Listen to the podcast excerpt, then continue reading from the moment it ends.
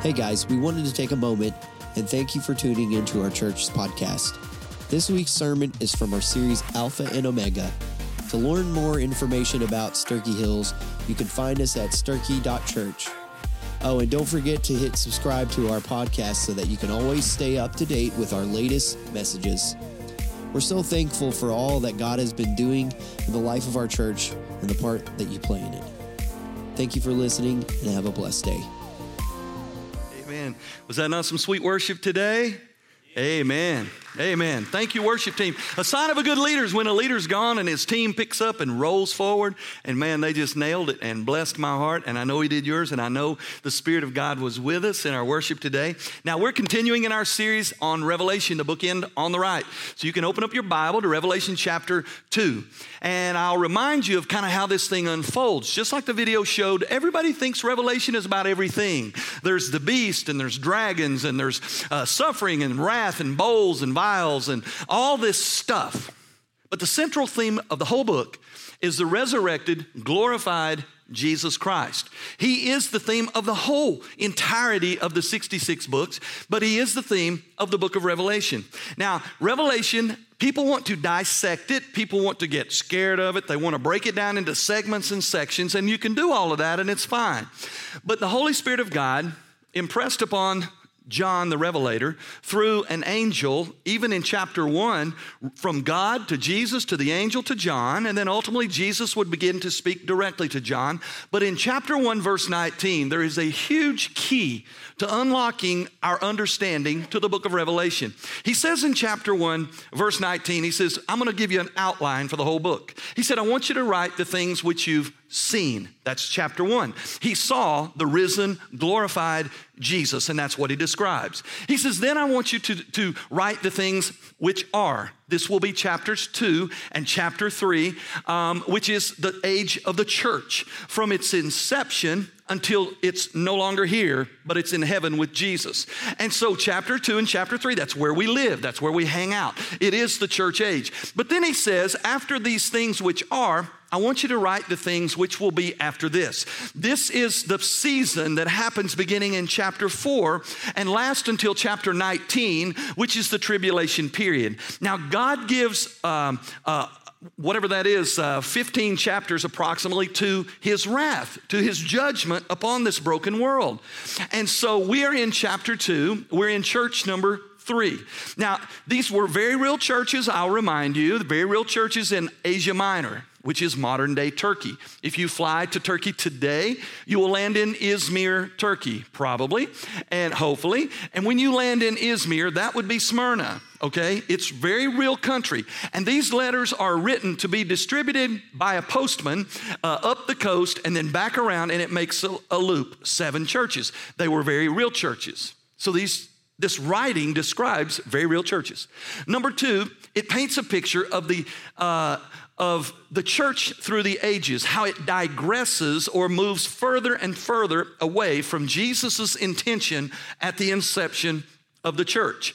And so, in today, what that means is most, much of the world finds itself in the, what would be the Laodicean, the last church age, the lukewarm, apathetic church. Now, every church does not fall into that category because all along the way, there's church, different churches of different personalities and commitments along the way. So, any given church in the United States or around the world will line up with one of these seven churches in terms of their personality and their relationship with Jesus. Not only that, but it paints a picture of individuals in every church. So in this church today, there are churches who have left their first love. That would be the church at Ephesus. They're, they're doing the right things, but the wrong motivation. They've walked away from the, the, the, their first love. Number two, there's people in this church who would be Smyrnian uh, Christians, those who are suffering right now, and God commends you, and He's right in the heart of your suffering, like we talked about last week. Today, we're going to look at a church called Pergamum or Pergamus, and we're going to look at it through the lens, like we have the other churches, that Jesus is the great physician, and He's coming to do a physical exam of his churches. So he's gone to Ephesus, gave them an exam. He's gone to Smyrna, today he's going to Pergamum. I want to begin reading in chapter 2, Revelation, verse 12. He says, Now to the angel of the church. We've talked about the angel. This is the messenger to the church. This many people believe it's the pastor to the church. At Pergamum, I want you to write, These are the words of him who has a sharp, double edged sword. I know where you live, where Satan has his throne, yet you remain true to my name. You did not renounce your faith in me, not even in the days of Antipas, my faithful witness who was put to death in your city where Satan lives. Nevertheless, I have a few things against you. There are some among you who hold to the teaching of Balaam, who taught Balak to entice Israelites to sin, so that they ate food sacrificed to idols and committed sexual immorality.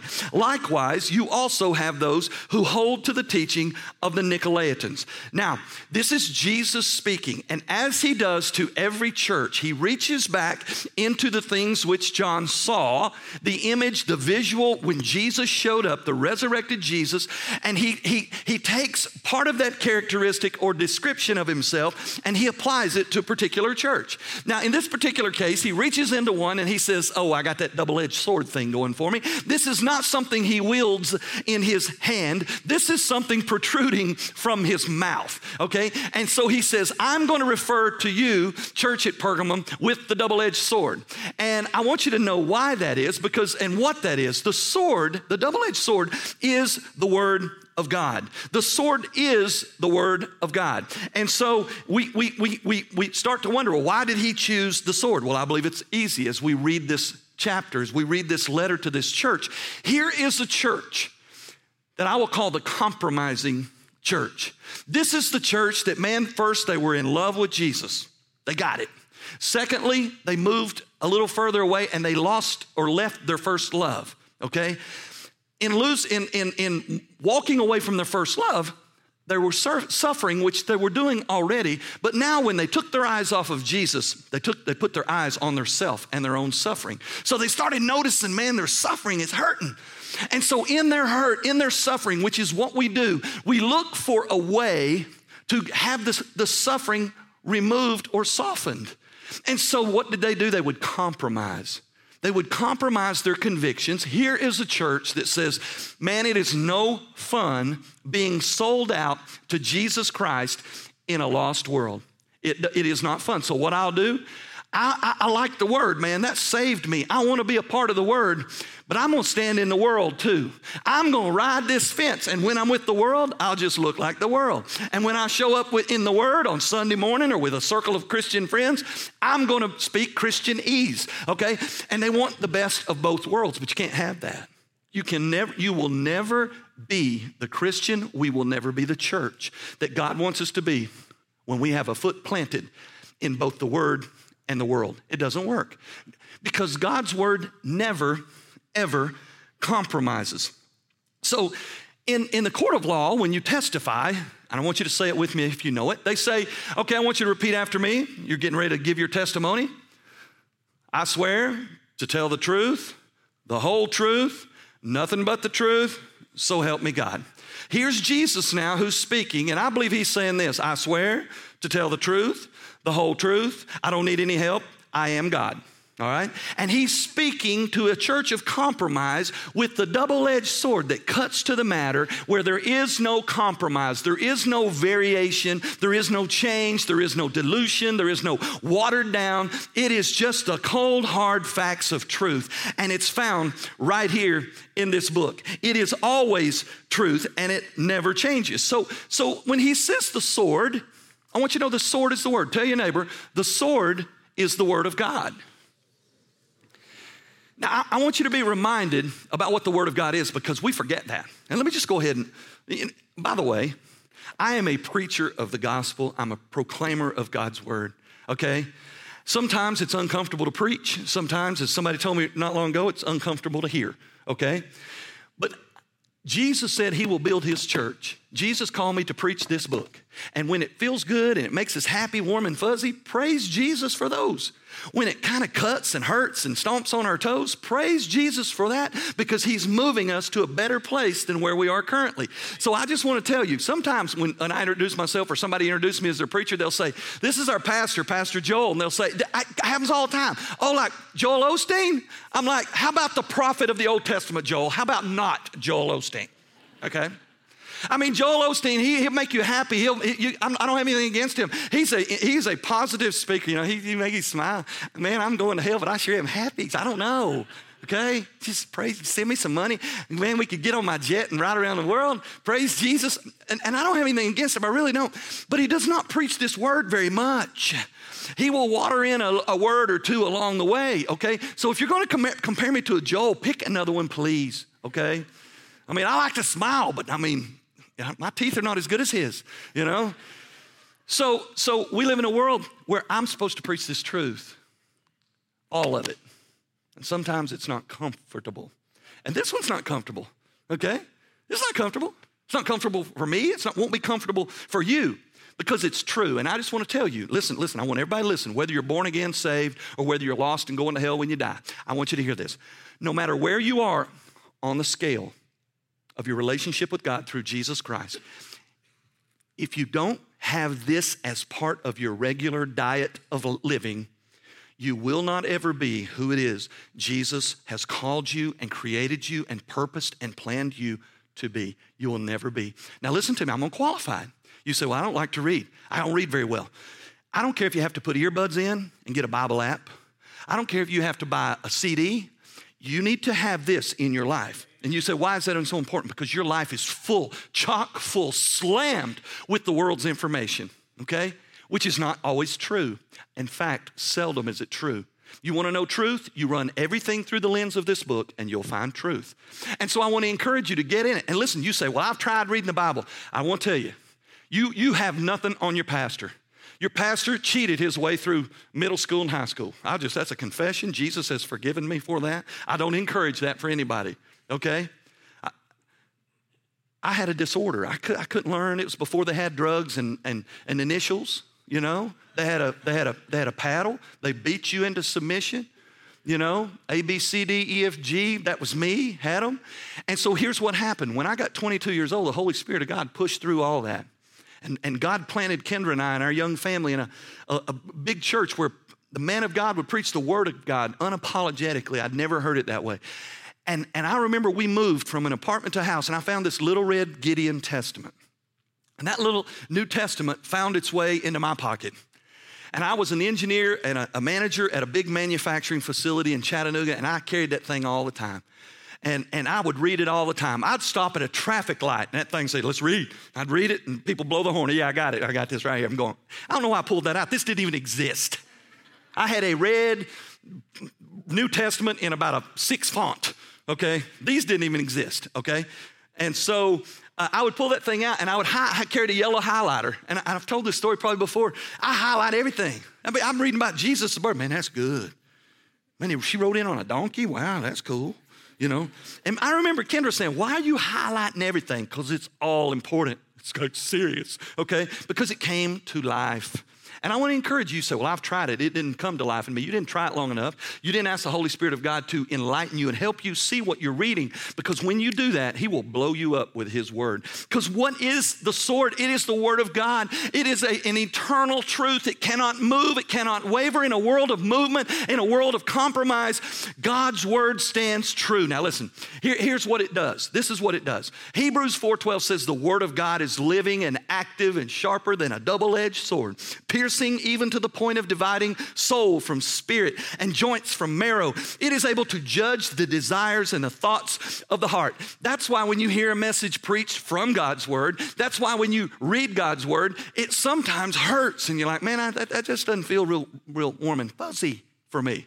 It's because it, it actually cuts down to the thoughts and the motivations of what you are thinking.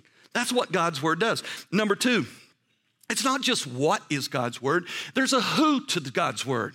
I want you to understand that, that there's more to this than just words on a page. Uh, John, the, the, Revelator, when he wrote the, his gospel, he, he, he, he helps us understand that. When somebody is, comes to me and they says, I'm going to start reading my Bible, where do you recommend? I go to Leviticus. That'd be a good place to get you fired up. No, I don't. It's a lie. Okay? Go to John. You go to John because John was madly, passionately in love with Jesus Christ. And you read his book, he'll help you understand Jesus, how you should love him, and what his word means. Listen what he says in John chapter 1, beginning in verse 1. John says, I'm going to start this thing off. I got to go where what, what, what, what matters most. He says in verse 1, In the beginning was the word, and the word was with God, and the word was fully God. And the Word was with God in the beginning. You say, so what? What does that have to do with Jesus? Okay, keep reading. Look down at verse 14. Now, the Word, which is an, an, an object, ink on a page, something mysteriously happens in John's vocabulary. He says, the Word now, a thing, became flesh, and it took up residence among us. And we saw now, it goes from this, it gets a personal pronoun. Now, the word, he says, we saw his glory, the glory of the one and only, full of grace and truth, who came from the Father. Let's break it down and be simple. The Bible is Jesus on paper, Jesus is flesh from Scripture. Jesus is the flesh manifestation of ink on paper. Ink on paper is the book version of Jesus in the flesh. So the more you read this, the more you're uh, taking Jesus into your life as part of your daily life. And it will change, His Word changes you. It doesn't matter where you are in your pilgrimage, this book will change you. Amen? Amen, Brother Joel. Now, so that's who the Word is. Now let's go on. What does the Word do for us? Well, Ephesians 6 17 says, Take up the helmet of salvation and the sword of the Spirit, which is the Word of God. It is our source. It is our initiation. It is by the gospel, the power of God unto salvation that those believe, that for those who believe. This is our this is where we get our salvation from because this is Jesus, all right? Not only that, but it is our sword of the spirit. It is what we do battle with. You can live this world all day long and close this book and never have it in your life, and you will not make right decisions very often. But you can open this book and begin to determine God's counsel about the world you live in, and you will begin to make right judgments. You see, the sword cuts and pierces with potency and power, exposes and judges the innermost thoughts of every man and woman, boy and girl. That's what it does. But I want you to know what it doesn't do. It never asks for your opinion. It, it never asks for you to weigh in on how it affects your culture. It never asks you if this is comfortable truth for you in the world you live in and the way and in your dispositions in life. It does not, uh, it does not come to you and say, Do you agree? I mean, this is God's thoughts. Do you agree? It never asks that, okay? Because it's truth with or without you, okay? Now, what we've got to understand is when the sword comes into our life, it begins to do an investigation and it always reveals exactly where you are. Okay? I'm gonna ask for transparency. Have you ever read a scripture? Oh, excuse me, have you ever had a proclivity or a personal preference that was just hard in your life? That you, you know, like, I just don't, this is who I am, okay? And God's word is saying something a little different. So who I am is going to trump what God's word says a little bit. Have you ever found yourself at that crossroad where the, where the word of God did not really align itself with who you are and how you wanted to process? Okay? If you haven't, you've never exposed yourself to God's word because it always does that. Because why? Because it pierces and cuts. It goes deep into our being and explains and defines who we are. And so what happens is we get to a crossroads where we have to say, okay, I'm going to believe me or I'm going to believe the word. Okay, okay. What are some things in our world today that really, really, really need some real hard, cold fact truth? Some things in our world that just need the truth revealed on them. And you wonder what the truth is. Well, I made a list of just a few. How about abortion, the value of human life? Oh, God weighs in on that. How about alcohol and legalized marijuana use? Oh, God weighs in on that. How about legalized gambling in casinos? God weighs in on that. How about marriage and divorce? God weighs in. How about homosexuality and transgenderism? God weighs in. How about sexual identity and sexual experience outside of marriage? God weighs in. How about family roles and responsibilities for men, women, boys, and girls? God weighs in. How about parenting? How about money and wealth? How about the inerrancy of the scripture itself? God weighs in on all of that. And the world has all of this information that, trust me, as you're going to see in a minute, Jesus says to Pergamum, I know where you live, where Satan sets up his throne. And Pastor Joel says to this church and to you as an individual, I know where you live because I live here too. And in this place where we live, you and I are bombarded and slammed with information alternative to this word, okay? And we get to a place where we get to choose am I going to live by the word of God? Or am I going to live by the world and its word? Or am I going to stand in the middle and compromise my life and my convictions and live with part of me in the world and part of me in the word? Well, Jesus addresses a church who did just that. It's called the church at Pergamum. And he says, I know where you live, where Satan has his throne. So right now you may be thinking, yeah, but you don't know I go to UT. right here, I go to UT. You don't know where I go to school. Okay. You may say, you know, I'm in middle school, and you know, everybody in middle school is like going to hell, and you don't, you don't, you don't know what that's like. Okay, okay. Or, or you may say, I'm a teacher at a county high school. You don't know where I work. You know, it don't matter. It, Jesus knows. See, Jesus knows where you live. Jesus know he he takes he takes account of your beating heart. He takes inventory of the breath you breathe. He knows when a hair falls off your head and records that. He knows everything about you. He is madly, passionately, intimately in love with you. The pinnacle of all of his creation is you. He died for you. And so he knows where you live. And so, just like he says to this church, I know where you are. So you say, okay, but they, they were in Pergamum, you know, Asia Minor, big deal. Okay, listen to where they were. Listen to where they had to live their life. Pergamum, the estimated population at this time, AD 95, was about 250,000 people. It was a strong, financially secure, wealthy, independent city. Many of the people who lived in this city were Jews. They were known for science, they were known for knowledge. It was cultured and sophisticated. They had this thing going on. Um, Pergamum was also known for to be the center of arts. They had a theater that seated 10,000 people, and the ruins are still there. And they said it was so intricately engineered that 10,000 people could be sitting in the arena. Two people could stand on the stage, and you could whisper one to the other, and everybody would hear it. That's how technologically, scientifically cultured and advanced they were. They uh, they created papyrus, which is paper out of animal skins. They created that. That's, that's, that's what they were, were what their wealth came from. In their city, they had the second largest library in the world 200,000 books. All of them obviously handwritten because they hadn't, didn't have printing presses yet. 200,000 handwritten scrolls in their city library. Ultimately, Antony would give it to Cleopatra and they would be transferred to Egypt. Real stuff. This is where Jesus says, I know Pergamum where you live. All right? Not only that, religiously. Man, it was the happening place religiously. They also had a mound where they put all of these uh, uh, ornate uh, temples to the host of other lowercase g gods of the world. They had a temple there to Aphrodite. They had a temple there for Apollos. They had a temple there for Diana. They had a temple for Caesar Augustus. They had a temple there for Zeus. But they had another temple. It was the medical temple. You see, Pergamum was also known to be the medical center of the, the world. If you needed healing, you would come to Pergamum for healing. And if you came to Pergamum for healing, you would make an appointment at the temple of Asclepius. Anybody ever heard of Asclepius? That's a mouthful, okay?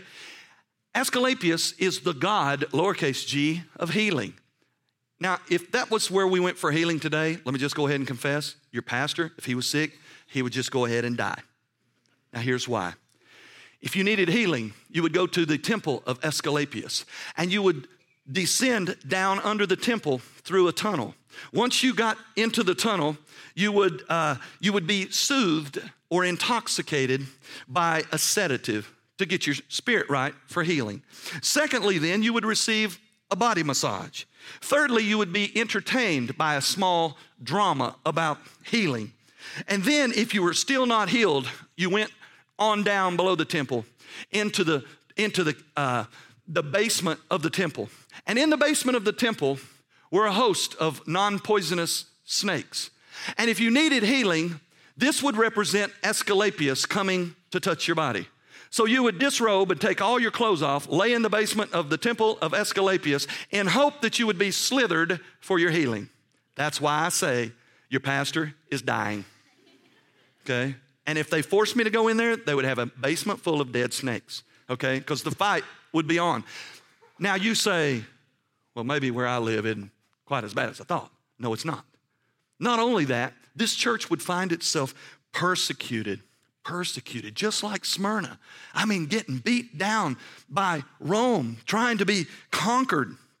And yet they remained true to his name. That's what Jesus says.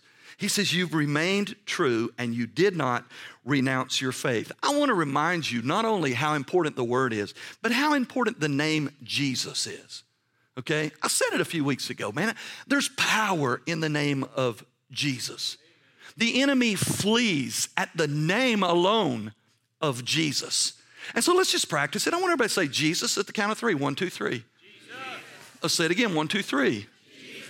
You ought to incorporate that in your life. Just like last week, we talked about saying, I am a Christian. You should incorporate that in your daily living. You should say, Jesus, just not, not, not in a profane way, but in a positive way, just calling out his name because it changes the world that you live in.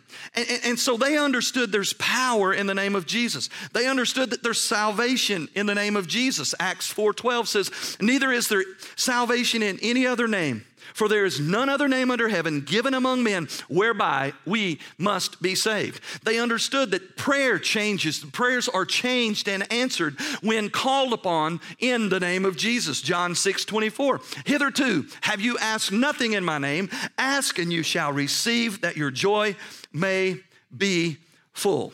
And so they knew that they didn't need to look any further than the name of Jesus. Now, listen to me. In this world we live in, you can say God all you want to, it gets no pushback. You can say God's name, nobody cares. There's something, though, about saying Jesus or Jesus Christ that causes the enemy to indwell people to begin to push back because you're calling out the name who changes things. Why is that? You don't believe it's true? Watch the ESPYs, watch the Grammys, watch any other awards show you want, and they will call on the name of God. I just like to thank God. And you just you just listen to their song and you're like, what? You know?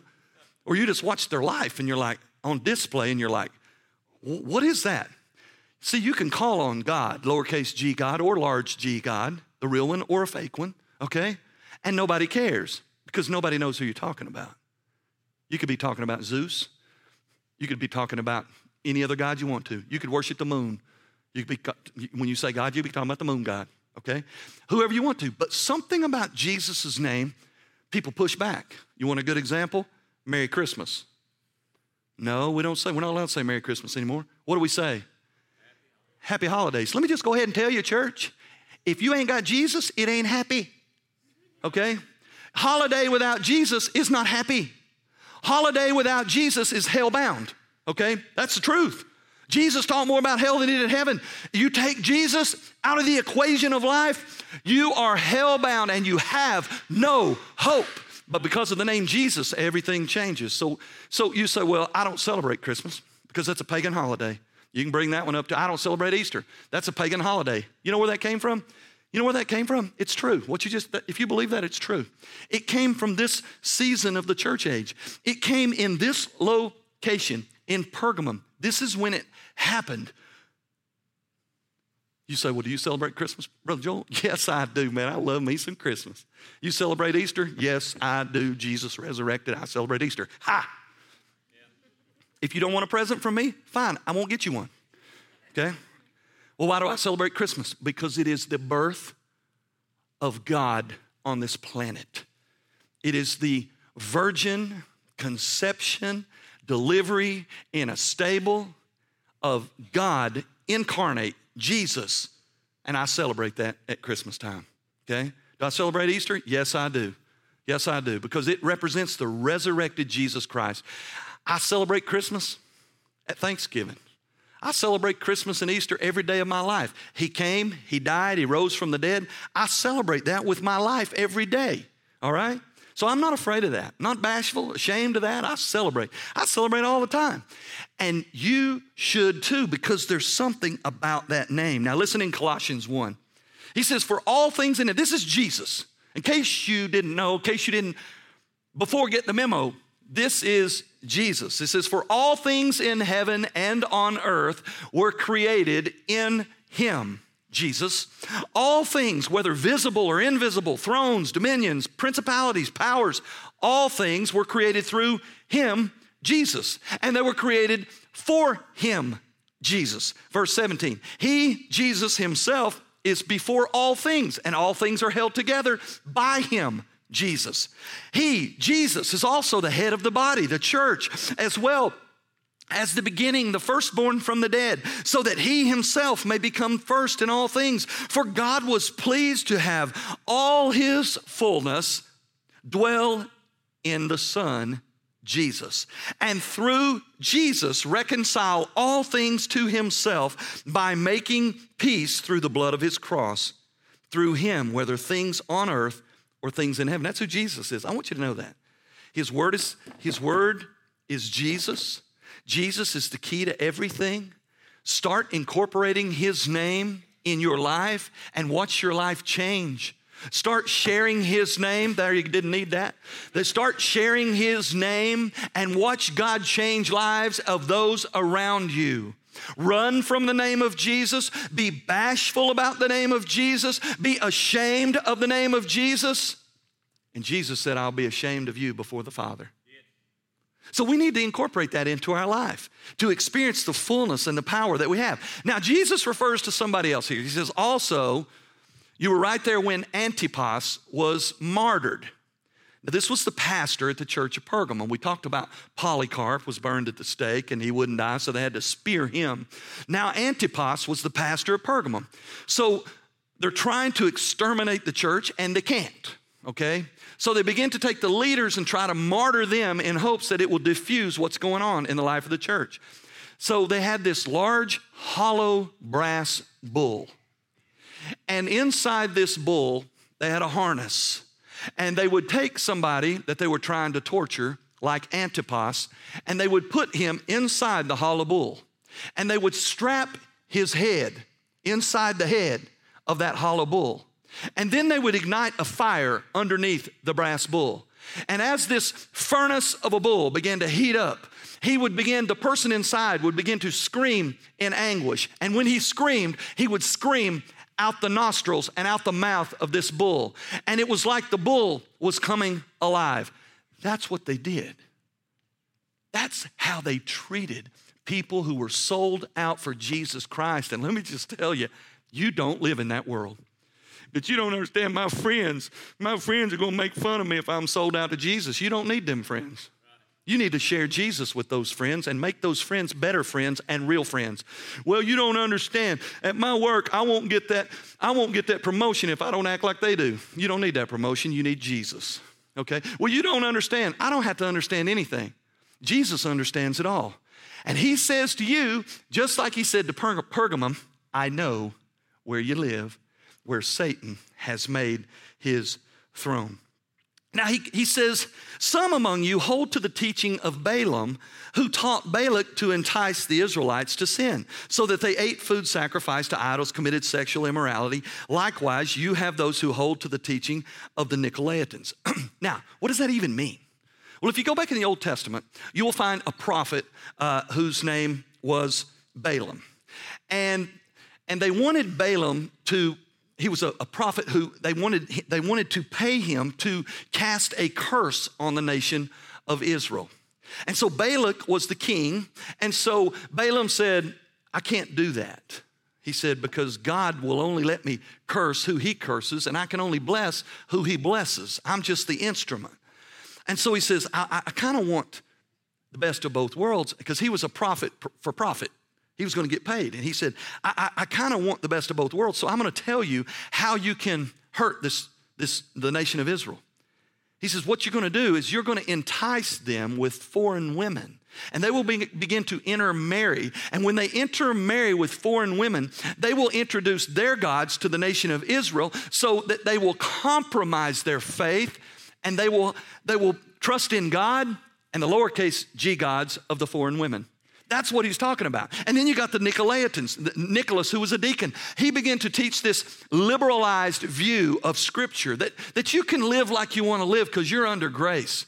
You know, we, we, we need to sin more so grace can abound. We, the more we sin, the more we get more grace, so let's just sin all the time. That's the kind of philosophy or, or, or uh, doctrine that he taught. So, what about the world we live in? Well, we live in that same deluded world. We live in that same world that, man, it just says you can have the best of both worlds. You can be a Christian and live like the world, and it's all going to be good. It's not good because this is the, the life of the compromised church. Now, so, so let's look culturally. Now, Emperor Constantine was the, was the ruler of Rome, and he was trying to extinguish the church. He was torturing it, he was martyring their leaders, he was trying to stomp it out, but he couldn't. In fact, the harder he stomped and the more he persecuted and killed, the more it grew. I mean, it's like the more you hurt them, the, the faster they grow. And so, have you ever heard the expression, if you can't beat them, join them? That's where it was coined. Constantine claims to have had a vision from heaven where in the clouds of heaven the word Christ appeared. And he says, Okay, I get it now. So he told the nation, he told his armies, he says, I am a Christian and you all are going to be Christians too. And he baptized all of his soldiers. Okay, he said, We're all Christians now. And they went back to Rome and they said, We're all going to be Christians. This is going to be our, our new religion. This is going to be the religion of the state. But the problem is, he wanted the best of both worlds. And so he compromised the church. He says, Listen, church, we're, we're with you on this thing, but we're going to have to do it a little bit different. Okay? First, we're going to take up any scripture that, that you have, and we're going to put it in the hands of people who can actually read the scripture. Okay? And, and, and we have all these temples that are already built to these foreign gods, these pagan temples, so we're just going to make them churches. And we'll let you meet in these pagan temples. And not only that, but we've already got this hierarchy, this structure of leadership, these uh, pagan priests, and they're intelligent people. We will make them pastors. And so what they did is they married or merged Rome and the church. And hence would come the Roman Catholic Church.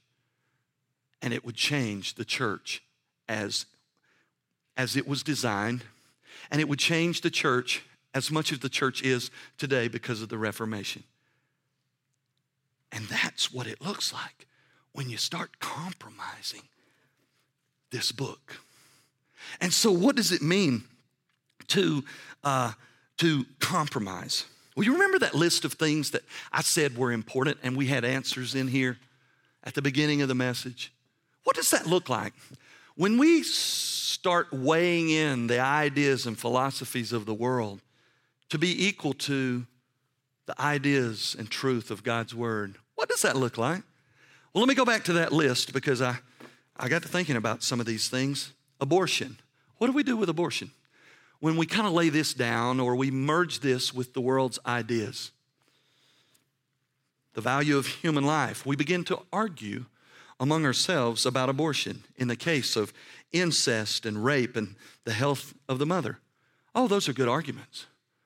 But it says nothing to the millions and millions of babies who are exterminated innocently out of the convenience of somebody who made a wrong choice. And am, am, am I for, am I uh, pro choice? Yes, I am. You let every baby get here and let them choose if they would prefer to live or die. Don't you choose life for someone else. But see, when we walk away from the truth of God's word and the value of human life at conception, and we begin to compromise with the ways of the world, we find ourselves in this fog of what truth is. Just go to this book and find out what life is all about and when it begins. What about, what about alcohol and legalized marijuana use? Everybody wants to argue that one. Well, we got medicinal purposes, you know. My dad went to the doctor. His heart doctor told him if he'd drink a beer a week or a beer a day or whatever it is, his heart would be better. Well, I could take you to 10 more doctors that would say the risk of drinking alcohol is not good for your dad. Okay? What about marijuana? That's oh, you said marijuana. Who would have thought that we would legalize marijuana for um, recreational purposes? And that's what some states are doing, and it'll be here before, you long, before long. Why? Because we say, oh, but for medicinal purposes, it's good for cataracts, or it's good if you if you uh, uh, have um, uh, what's it? Autism or whatever. Marijuana helps some of those things. And so we argue on those points. Meanwhile, families are broken, people are killed, prisons are full because they compromised and said, It's okay, I can handle this. And let me just go ahead and tell you your pastor takes a total abstinence approach to alcohol, and I encourage the whole church to run from that stuff. And if you've never been in a circle where it costs you everything, one day you'll experience it and you'll regret your decisions. The whole Kavanaugh thing, I told my son in law, I said, listen, if he didn't drink when he was a kid, he wouldn't be having this conversation today. So I just want to encourage you don't drink. If you do, it's between you and Jesus. But don't come and argue about why it's good. If the whole world is advertising, man, this is good, man, this is what we need to be doing, if nothing else, if you have no Bible, if you have no statistics, when the world says this is good, beware. Beware. Okay, I'll keep moving for y'all fire me. All right, gambling and casinos. I was listening to a debate between uh, two of our uh, uh, governors it was a debate between the governors, men running for the governor.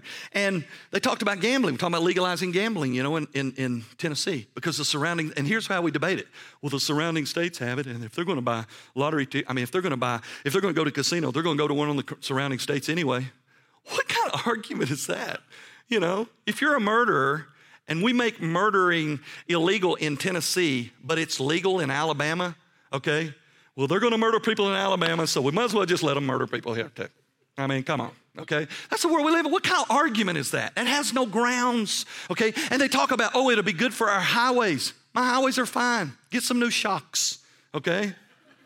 If, it's so, if your car's so rough, get you a helmet. Our highways are fine, okay? Look what it would do for our schools. Look what it would do for our schools. New textbooks and new equipment in the schools. Meanwhile, they say nothing of organized crime. They say nothing of gambling addictions. They say nothing of the vice that follows something like gambling. And, and, and I'm, I'm telling you the truth. And if you've never met somebody who goes to Gamblers Anonymous, then you don't understand. But when you are a Sunday school teacher and a 28 year old man with two children comes to you and says, I got a problem. And I says, What is it? I'm thinking it's pornography. That's a big one. He says, No. He said, I'm addicted to gambling. I said, Huh? He said, Yeah. I said, Like, how bad? He said, Well, I'm in, I'm in with a loan shark for $8,000. On, what would you gamble on? Football boards. Does your wife know this? No, she doesn't know I play football boards. When, until, until you experience that, you don't get it. So, so they don't talk about that. Oh, okay, what about marriage and divorce? We begin to redefine marriage. We begin to say, okay, men with men, that's a marriage. Women with women, that's a marriage. Men with somebody who used to be a woman, now they're a man, eh, don't know what they are. It's a, it's a shim, I don't know. Um, okay, that's okay. That's okay too. We'll give you a yeah, that's good. No, no. God's word defined marriage in Genesis, right at, right at the very beginning, and he never changed it. And when they asked Jesus about marriage, he didn't redefine it. He went back to Genesis and ultimately said, Marriage is this one man, one woman, one God, one life. So what do we do? We want to say, oh, no, it's okay. You're being intolerant. You know, no, I'm not. I'm being truthful, okay? You say, well, you don't understand. I've got a brother, and he's he's he's a open homosexual, okay? And honestly, I've been with him all my life, and I think he was born that way. Let me just go ahead and tell you, sure, he may have been born that way. If you go down here under the bridge with me and Oscar, there's a whole lot of people down there who were born addicted to drugs. There's men and women down there who were born addicted to alcohol. There's people everywhere. You and I were born sinful with a sin nature. But because we're born with a sin nature does not mean we embrace our sinful condition and stand and make a platform of why it's okay to be sinful. We say, Jesus, you died on a cross to make me someone, a brand new creature. So I want you to change my proclivity.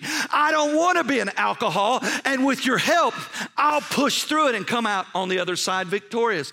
I don't want to be a homosexual because I know you don't embrace homosexuality. So I want you to help me push through and become what you want me to be. That's, but we begin to redefine.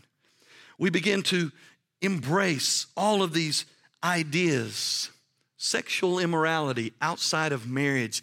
Man, we just, whatever, anything goes, friends with benefits. And it's reaching younger and younger and younger.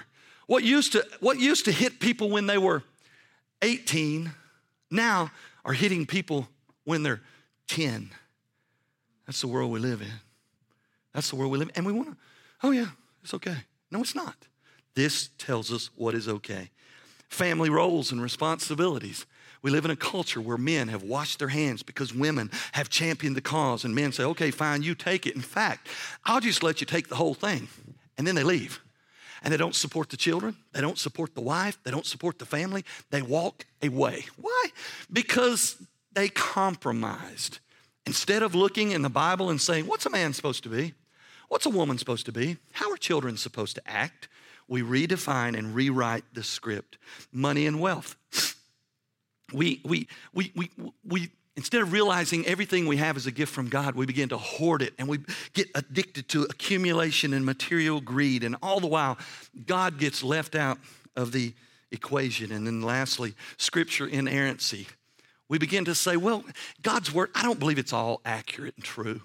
Let me just go ahead and tell you your pastor believes in what's called the infallible, inerrant, eternal Word of God. Your pastor believes that the Holy Spirit, who is God, is certainly capable of whispering a truth message to his people. And he'll use all kinds of men in all kinds of ages, in all kinds of cultures to speak that truth. And I will not stand up here and tell you that there's not scripture in there that I don't really understand how it aligns with other scripture. There are places where it gets very, very difficult. But I want to tell you this if I or if you begin to say, well, this part right here, I don't think it's accurate, okay? Well, then what about John 3:16 then? Let's just throw that one out too. He didn't die for everybody. Okay? What, where do we stop? So I just want to encourage you as a believer, get in God's word, just accept it and believe it and sink your life into it. And when somebody says, Well, I just don't believe it all, you just ask them, In which part do you believe? And how did you come up with the idea that that's a good part to believe? That's a keeper. Okay? What they've done, they say, Oh, I've got the, I've got, I've got, I've been enlightened. I know which parts we're supposed to keep. You run from those people spiritually.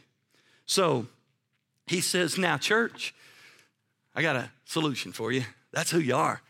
Pergamum, he says, but I got a solution. Repent, therefore. Repent. Metaneo is the Greek word. It means to change your mind. He says simply, you are you, you've got off track you've messed this thing up you've compromised your convictions and he said just repent just simply just say okay you're right i'm wrong as usual. Um, I'm sorry. I'm turning. I'm walk, I'm turning 180 degrees. Not like the football coach I, I heard that day. They said, Coach, you know, what do you attribute your su- success to? You know, and he's, well, I got over here and they had a lost losing record for the last eight years. And we turned that thing around 360 degrees, and now we're winning.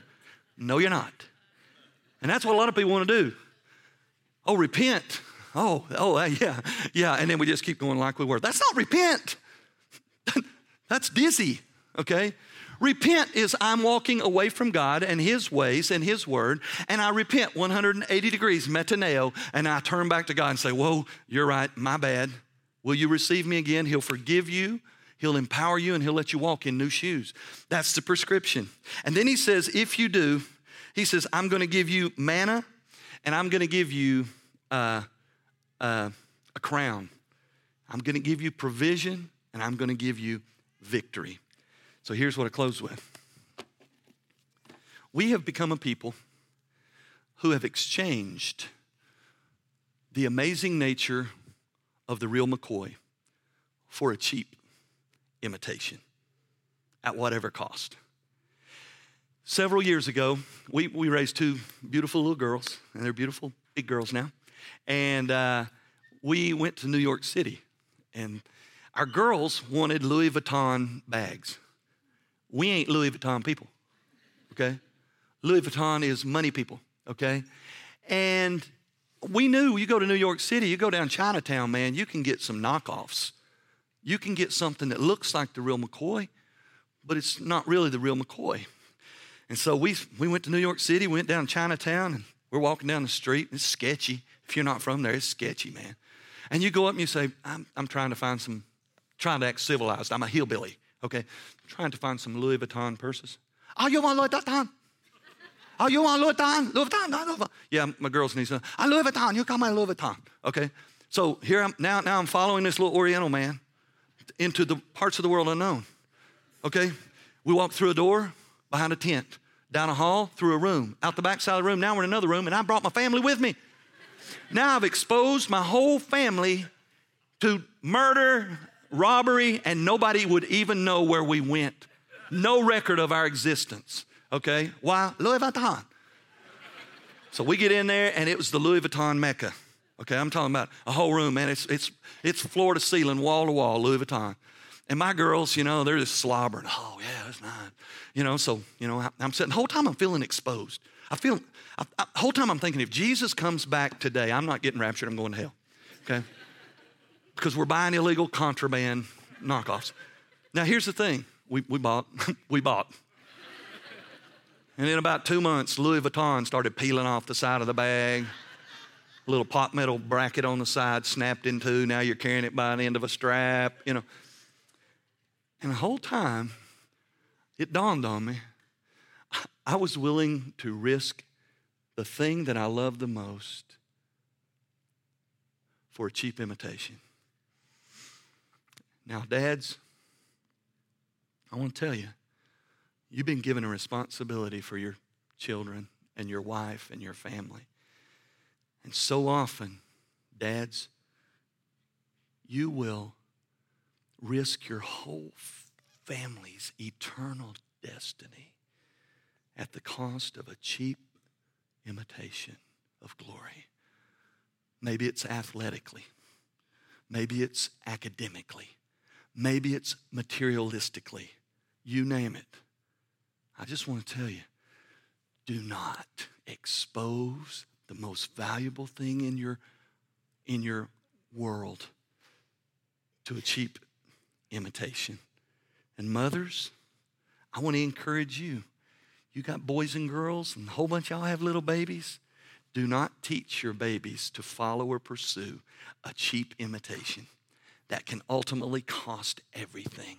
When there is the God of the universe who has given himself through Jesus, his son, and he says, I got everything, the whole world in my hands, and I will give it to you a free gift in exchange for your broken world. And when we think of it in that light, doesn't it seem kind of goofy how we do things? When God is saying, I got it all and I'll give it to you. Do you want it? I want you to bow your heads. Maybe you're here today and you've never received Christ, and I just want to tell you, He loves you right where you are. You have no idea how much He's madly in love with you. He created you with a purpose and a plan and a future that includes a destiny in heaven if you will receive it. And you say, Well, I'm here and I've played religion and I've played this game and that game and I've pursued the cheap imitation, but I am not a Christian. I am not a believer. Jesus is not in my life. What do I do at this point? You respond to the Holy Spirit's call on your life. You simply admit who you are as a sinner. You say, God, I, I am a sinner. I know that. And you place your faith, your belief in Jesus Christ who has done everything for you. You don't have to work for it. You don't have to earn it. You don't have to be better at this or that or do this or that. You simply say, God, I'm a sinner and I believe Jesus died for my sin. I want Jesus to come into my life right now and save my soul. I want your Holy Spirit to seal me and empower me to live for you from this day forward. I thank you that, you would be such a good God that you would choose to love someone so unlovable as me. Thank you for saving somebody like me. use me for your kingdom. If you just prayed that prayer, I'm going to be standing up here on the side. I want you to come and tell me about your prayer. I just want to encourage you in that. I want to pray for you. And maybe you're here today and you've lived a life of compromise. You've given your life to Christ, but you just live in this compromised, halfway world. One foot in the world, one foot in the Word, and you're miserable. There's many of you today walking in those shoes. And I want to tell you as a pastor, not because I'm better than you, I want to tell you I've walked in those shoes. And it is no fun to live in that compromised world of Christianity. But when you get out of the box as a Christian and live sold out for Him, He will set your soul on fire and change everything. Let's stand. This altar's open if you want to come.